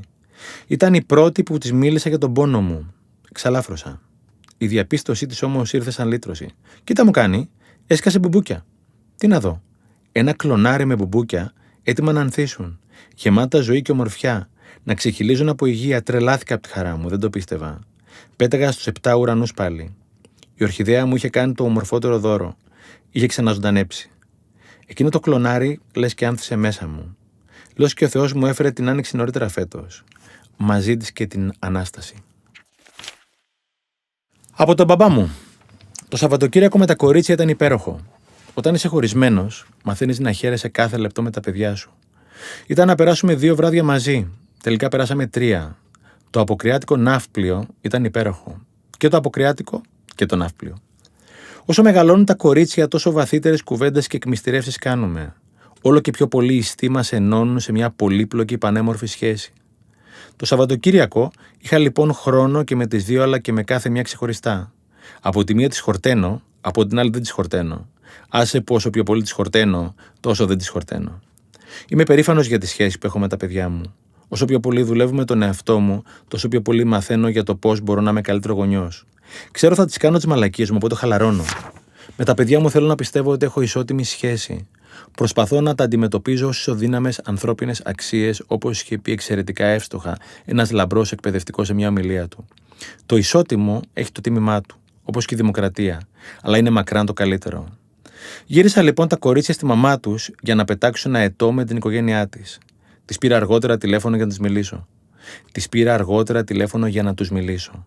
Όταν τα παιδιά σου περνάνε όμορφα, δεν θες κάτι άλλο. Τη μυρίζεσαι από χιλιόμετρα την ευτυχία τους. Γελούσαν και τα μουστάκια τους. Περνούσαν τέλεια τα μωρά μου. Μίλησα στη μεγάλη, λίγο πριν κλείσω, τη ζήτησα να δώσει φιλιά σε όλη την παρέα. Δεν πέρασε ούτε δευτερόλεπτο και την ακούω να φωνάζει. Έχετε φιλιά από τον μπαμπά μου. Κενό. Μεγάλο κενό. Δεν ήταν αυτό που είπε, αλλά πώς το είπε. Πετούσε. Αλλά ήταν και αυτό που είπε. Εκείνο τον μπαμπά μου τα είχε όλα. Περηφάνεια, καμάρι, ευτυχία. Έχετε φιλιά από το δικό μου μπαμπά, είχε πει. Είναι άλλο να είσαι μπαμπάς, άλλο ο μπαμπάς μου. Άλλο φίλος και άλλο ο φίλος μου. Άλλο αφεντικό και άλλο το αφεντικό μου, άλλο άνθρωπος και άλλο άνθρωπος μου. Το μου σε ενώνει με τον άλλον, σε κάνει ένα. Και τότε η ζωή αποκτά άλλο νόημα. Να μοιράζεσαι, να ενώνεσαι, να αγαπάς, να γίνεσαι ένα, είναι ο λόγος που είσαι εδώ. Και τότε η ζωή μετατρέπεται σε ζωή. Η μικρή λοιπόν με κατάλαβε, είχα συγκινηθεί. Μπαμπά, μπαμπά, έλα αγάπη μου. Συγκινήθηκες? Ρητορική ερώτηση. Ναι, μωρό μου. Σε αγαπάω, μπαμπά. Κι εγώ, μωρό μου. Πολύ. Σφίξου. Βρήκα τις οδηγίες στο ίντερνετ και ετοίμασα τα δικαιολογητικά. Πρώτη φορά θα έκανα το δίπλωμά μου διεθνές. Μπήκα στην υπηρεσία. Η κοπέλα ευγενέσταται. Τελείωνε το μεσημεριανό της. «Δώστε μου μισό λεπτό», είπε, και με κοίταξε ευγενικά στα μάτια. Κάπου εκεί έσπασε ο πάγος. Συχνά παραγνωρίζουμε τη σημασία της πρώτης εντύπωσης. Ένας μεγάλος είχε πει: δεν έχεις δεύτερη ευκαιρία να κάνεις πρώτη εντύπωση. Πήρε το διαβατήριό μου στα χέρια της. Καρφώθηκε στην ημερομηνία γέννησης. πενήντα. Φαίνεστε πολύ νεότερος. Πείτε μου το μυστικό. Άθληση και κίνηση ανάμεσα σε άλλα. Κάποια μέρα ήρθε ένας κύριος κοντά στα ενενήντα, αλλά φαινόταν εβδομήντα. Το μυστικό του ήταν ο κήπος του και η επαφή με τη φύση, μου είπε η κοπέλα. Μου θύμισε τον μπαμπά μου. Συνεχίσαμε την κουβέντα για τα σημαντικά στη ζωή. Τον αθλητισμό, το διάβασμα, την επαφή με τη φύση και άλλα. Της είπα ότι κάποια άλλα, αν γίνουν καθημερινά, κάνουν μεγάλη ζημιά, όπως τα δελτία ειδήσεων και τα reality. Μας κάνουν να βλέπουμε παντού προβλήματα και πουθενά λύσεις. Οι δικές σας καλές συνήθειες τις κάνω στο τέλος. Εγώ δυστυχώς, λες και πρόκειται για τον καιρό, κάθε βράδυ εδώ και δύο χρόνια βλέπω ειδήσεις. Θέλω να το αλλάξω και να αρχίσω να περπατάω, αλλά δεν μου βγαίνει. Τρελαίνομαι με κάτι τέτοια. Θέλω τη ζωή που γουστάρω, αλλά όχι αυτά που θα με πάνε στη ζωή που γουστάρω. Θέλω να προβιβαστώ στη Δευτέρα Λυκείου, αλλά δεν θέλω να διαβάσω. Για εξετάσεις ούτε λόγος. Απορώ γιατί τα έχουν καταργήσει τα απολυτήρια μετά τα δεκαοκτώ. Οι μισοί θα κοβόμασταν. Κάποιες φορές κάποιοι συμμαθητές στα σεμινάρια του Καλογύρου προσπαθήσαν να λουφάρουν με τη δουλειά που μας έδιναν. «Δεν μου βγαίνει», έλεγαν στον Αντώνη. «Σφίξου», τους απαντούσε. Προσωπικά δεν ξέρω κανέναν που να ξυπνάει το πρωί και να λέει: σήμερα θέλω να γαμίσω τη ζωή μου. Η συντριπτική πλειοψηφία όμως το κάνει. Είναι άλλη ιστορία να ξέρεις τι πρέπει να κάνεις και άλλη να το κάνεις. Άλλη επιστήμη, ρε αδερφέ. Η δεύτερη έχει ένα μεγάλο μυστικό. Σφίξου. Ένα ταπεινό πρωινό. Δεν τρελαίνομαι πάντα να τρέχω πρωινιάτικα. Το κάνω όμως. Γνωρίζω πια τα ευεργετήματα της κίνησης στο σώμα και την ψυχή μου. Σήμερα είχε και υπέροχη μέρα. Ελληνικός ήλιος, θάλασσα μπουνάτσα, γιαούρτι την έλεγε ο μπαμπάς όταν ήταν έτσι. Φόρτωσα την ηχητική έκδοση του Economist στο κινητό και ξεκίνησα. Ξέρω πια την αξία της γνώσης και της εξέλιξης και φροντίζω να ανεβάζω την αξία μου κάθε μέρα. Την ώρα που τρέχω επιμορφώνομαι και την ώρα που οδηγώ. Με ένα σπάρο, δύο τριγώνια. Λίγο πιο κάτω είχε σχηματιστεί μια λιμνούλα. Πλησίαζε ένα αμάξι. Μπήκα πιο μέσα για να μην με βρέξει. Ο οδηγός ήταν προσεκτικός. Παρέκαμψε τη λιμνούλα. Δεν ήταν υποχρεωμένος. Χάρηκα πολύ. Το εκτίμησα. Έχω μάθει πλέον να εστιάζω στο καλό. Το βλέπω το καλό. Παλιά δεν το έβλεπα. Μετά βρήκα ένα πεταμένο πλαστικό ποτηράκι. Το προσπέρασα στην αρχή. Μετά το ξανασκέφτηκα. Γύρισα και το μάζεψα. Ξέρω πια τη δύναμη της σύνδεσης και της προσφοράς. Ακόμη και αν πρόκειται για ένα ταπεινό ποτηράκι. Ξέρω ότι κάθε φορά που κάνω κάτι περισσότερο, γίνομαι ο ίδιος κάτι περισσότερο. Το κάνω το περισσότερο πια. Μετά έφτασα στη θάλασσα. Βρήκα έναν κύριο. Του είπα καλημέρα. Δεν μου απάντησε. Δεν τον έκρινα. Έχω μάθει να μην βιάζομαι. Μετά από δύο λεπτά μου απάντησε. Καλημέρα και σε εσάς. Ήταν ευγενέστατος. Είμαστε τυχεροί που το έχουμε αυτό, και μου έδειξε τη θάλασσα. Νομίζω πιο τυχεροί είμαστε που ξέρουμε ότι είμαστε τυχεροί. Αστιεύτηκα. Του άρεσε. Χαμογελάσαμε και οι δύο, συνδεθήκαμε. Μετά ήρθε η ώρα να βουτήξω. Αυτή την εποχή η θάλασσα είναι παγωμένη. Ξέρω ότι θα κρυώσω στην αρχή, αλλά η ενέργειά μου θα είναι στα ύψη όλη την ημέρα. Ξέρω πια ότι όταν επιλέγω να κάνω τώρα το δύσκολο, θα έχω το εύκολο για μετά. Ξέρω ότι εγώ επιλέγω. Πάντα εγώ επιλέγω. Σήμερα δεν έλυσα όλα μου τα θέματα. Δεν τακτοποίησα όλες μου τις εκκρεμότητες. Έκανα όμως μια καλή αρχή. Για μένα και τους συνανθρώπους μου. Έτσι πια θέλω τη ζωή μου. Αλλά κρέμ. Είχα καιρό να πάω, δεν ξέρω γιατί. Όταν όμως πηγαίνω, φεύγω πάντα με ένα θέμα. Πάντα συμβαίνει κάτι ενδιαφέρον. Πώς είναι τα παρατηρητήρια πουλιών? Ε, τούτο το μαγειρίο λες και είναι παρατηρητήριο ανθρώπων. Έτσι και σήμερα. Είχα κάτσει βολικά, στα έξω τραπεζάκια απολάμβανα τα καλαμαράκια μου. Μπήκε σαν σύμφωνας και κάτσε στο μπροστινό τραπέζι. Το τραπέζι ήταν κάθετα βαλμένο. Εκεί που έκατσε, έφραζε όλο το διάδρομο. Όταν λέμε όλο, εννοούμε όλον. Ο τύπος τεράστιος. Κυρίως το πλάτος. Κάτι λιγότερο από ένα ογδόντα, κάτι περισσότερο από εκατόν πενήντα κιλά. Τον γκαρσόν ήταν φιλαράκι του. Ο τύπος μάλλον το είχε χτίσει το μαγαζί. Του πρότεινε ευγενικά να κάτσει από τη μέσα μεριά για να μην τον ενοχλούν οι περαστικοί. Μιλάμε για εξαίρετο διπλωμάτη. Ο φίλος στην αρχή έφερε αντίρρηση, αλλά σύντομα κατάλαβε ότι δεν τον έπαιρνε, στην κυριολεξία. Βέβαια, και από τη μέσα μεριά πάλι υπήρχε θέμα. Πού να χωρέσει ο καημένος, ο τείχος. Έκατσε και άναψε αμέσως τσιγάρο. Παφ πουφ το τσιγάρο, παφ πουφ και οι ανάσεις του. Αγχωμένες, ριχές, βασανιστικές. Δανείστηκε την απέναντι καρέκλα για να βάλει τα πράγματά του. Έγνεψε τον καρσόνι αγχωμένα. Πες μου ότι έχεις σνίτσελ. Πάω να δω. Αλλά κρέμ, με τηγανιτές πατάτες. Γρήγορα, γιατί βιάζομαι. Ήρθε γρήγορα το σνίτσελ και πάρκαρε υποδειγματικά δίπλα στο τσιγάρο που συνέχισε να καίει. Τον καρσόνι έφερε και κουτάλι. Στην αρχή δεν κατάλαβα γιατί. Όσα ξέρει ο νοικοκύρης δεν τα ξέρει ο κόσμος όλος, λέει ο λαός. Ο τύπος είχε ζητήσει το κουτάλι για την κρέμα. Το κουτάλι πηγαινοερχόταν από το τραπέζι στο στόμα του για να μεταφέρει την κρέμα. Μιλάμε για διαδρομή. Αν ήταν Αττική Οδός, θα χρέωνες διόδια.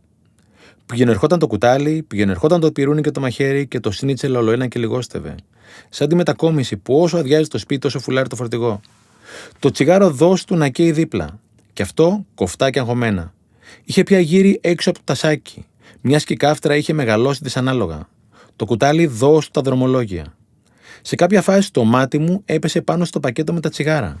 Η προειδοποίηση ήταν από την πλευρά μου. Το κάπρισμα σκοτώνει. Οι μπουκές δός του και πηγαινοέρχονταν το ίδιο και αγχωμένες ανάσες. Η κοιλιά του δός του να τσιτώνει ανάμεσα στο τραπέζι και την καρέκλα. Σαν τις μεγάλες τις ρόδες στα ύφαλα του πλοίου που πάνε να σκάσουν την ώρα που στριμώχνεται το καράβι στον μόλο. Όταν τελείωσε λέμαργα και αγχωμένα το αλακρέμ, άναψε κι άλλο τσιγάρο και ασέκαιγε το προηγούμενο. Αφού το τελείωσε, και αυτό βιαστικά, πλήρωσε για να φύγει, ιδρωμένος, αγχωμένος και ακόμα πιο βαρύς. Σε κάποια φάση ξέχασε τη σακούλα στην καρέκλα του, έγνεψα, με ευχαρίστησε, απομακρύθηκε αγχωμένα. Εκείνη τη στιγμή μου ήρθε άλλη προειδοποίηση στο μυαλό.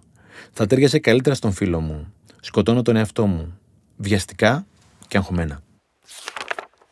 Η Εύζονη. Βόλτα με το κορίτσι μου στο κέντρο της Αθήνας μετά την έκθεση βιβλίου στο Ζάπιο χθες βράδυ. Μετά πολλά καταλήγουμε στη Βουλή κατά τις έντεκα, στην αλλαγή της Σκοπιάς. Οι δύο Εύζονοι ετοιμάζονται να παραδώσουν στους αντικαταστάτες τους που έχουν έρθει μαζί με τον ανώτερό τους. Παλικάρια δύο μέτρα όλοι τους. Η ατμόσφαιρα γεμάτη μέθεξη και ιερότητα. Έλληνες και ξένοι, μικροί και μεγάλοι, παρακολουθούμε με απόλυτη προσήλωση την ιεροτελεστία. Δεν ακούς τσιμουδιά.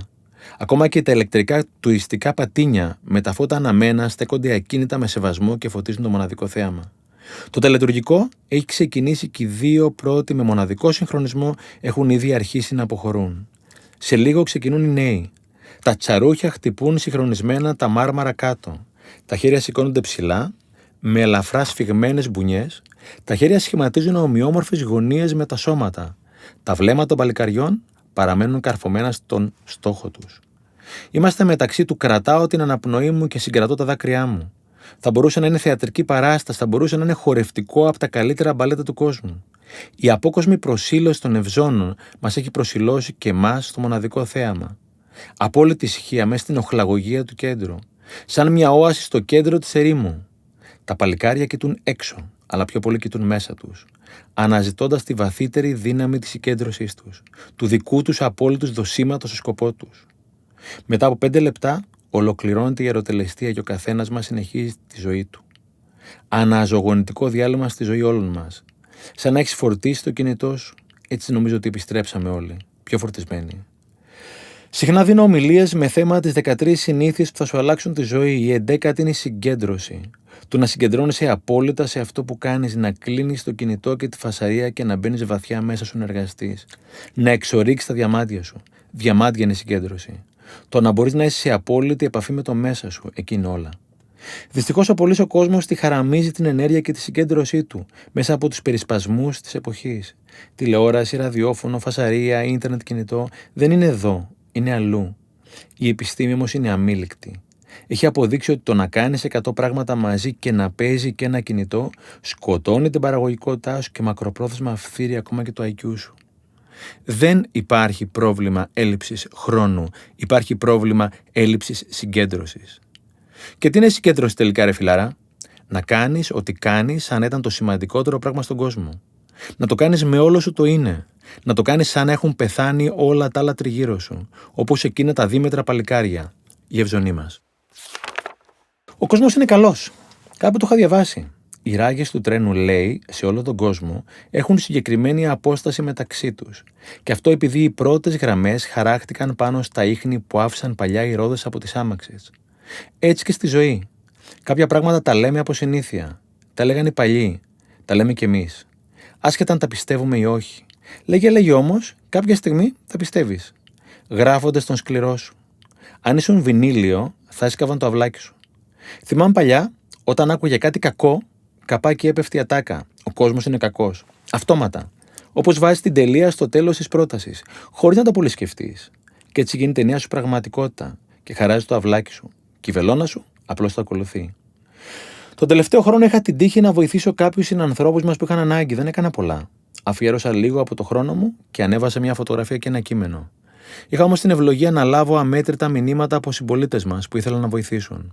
Ένας πήγε με τα χίλια να πάρει τον άστεγο από το παγκάκι, γιατί ήθελε να είναι αυτός που θα του χαρίσει το πρώτο του ζεστό μπάνιο μετά από καιρό.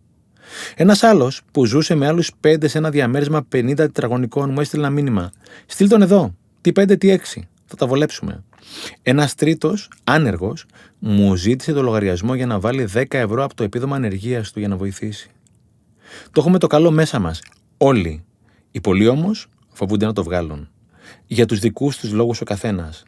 Πώς είναι στη χοροδία που δεν ανεβάζεις νότες, μήπως και φαλτσάρεις? Έτσι και στη ζωή. Το καλό το κρύβουμε και προτιμάμε να ακολουθούμε το άλλο το τραγούδι, το φάλτσο, και ας μην ξέρουμε τα λόγια. Όπως εκεί. Κάπου στην εφηβεία που ντρεπόμασταν να βγάλουμε τη δική μας ομορφιά και προτιμούσαμε να πουλήσουμε μαγκιά γυμνασίου και τσιγάρο. Το ξεκινάμε παρότι δεν μας αρέσει, για να μην ξεχωρίσουμε. Θεωρούμε ότι το cool είναι να το παίζουμε κακή. Κάποια στιγμή όμως μπαίνουμε τόσο βαθιά μέσα στο λαβύρινθο και μετά ξεχνάμε από που μπήκαμε. Μιλάω με κόσμο. Σχεδόν όλον το παράπονο όταν βρεθούμε μόνοι και ασφαλείς είναι ότι θέλουν να το βγάλουν το καλό, αλλά νιώθουν μόνοι. Φοβούνται ότι θα τους εκμεταλλευτούν οι άλλοι, ότι θα πάει στράφη. Κι όμως το καλό είναι στη φύση του ανθρώπου. Δεν πάει ποτέ στράφη. Είναι το οξυγόνο σου. Αυτό που μορφαίνει τη ζωή σου. Ο λόγος που είσαι εδώ. Και τόλμα να πεις όταν είναι μπόλικη ότι ο κόσμος είναι καλός, θα πέσουν να σε φάνε. Τώρα καπάκι τράβα, πες το σε έναν έναν. Θα σου απαντήσουν χαμηλόφωνα, μην τους ακούσει κανείς. Ναι, ρε πούστη μου, έχεις δίκιο. Αλλά ένας κούκος δεν φαίνει την άνοιξη, ρε φίλε. Ο κόσμος είναι καλός, αδερφέ.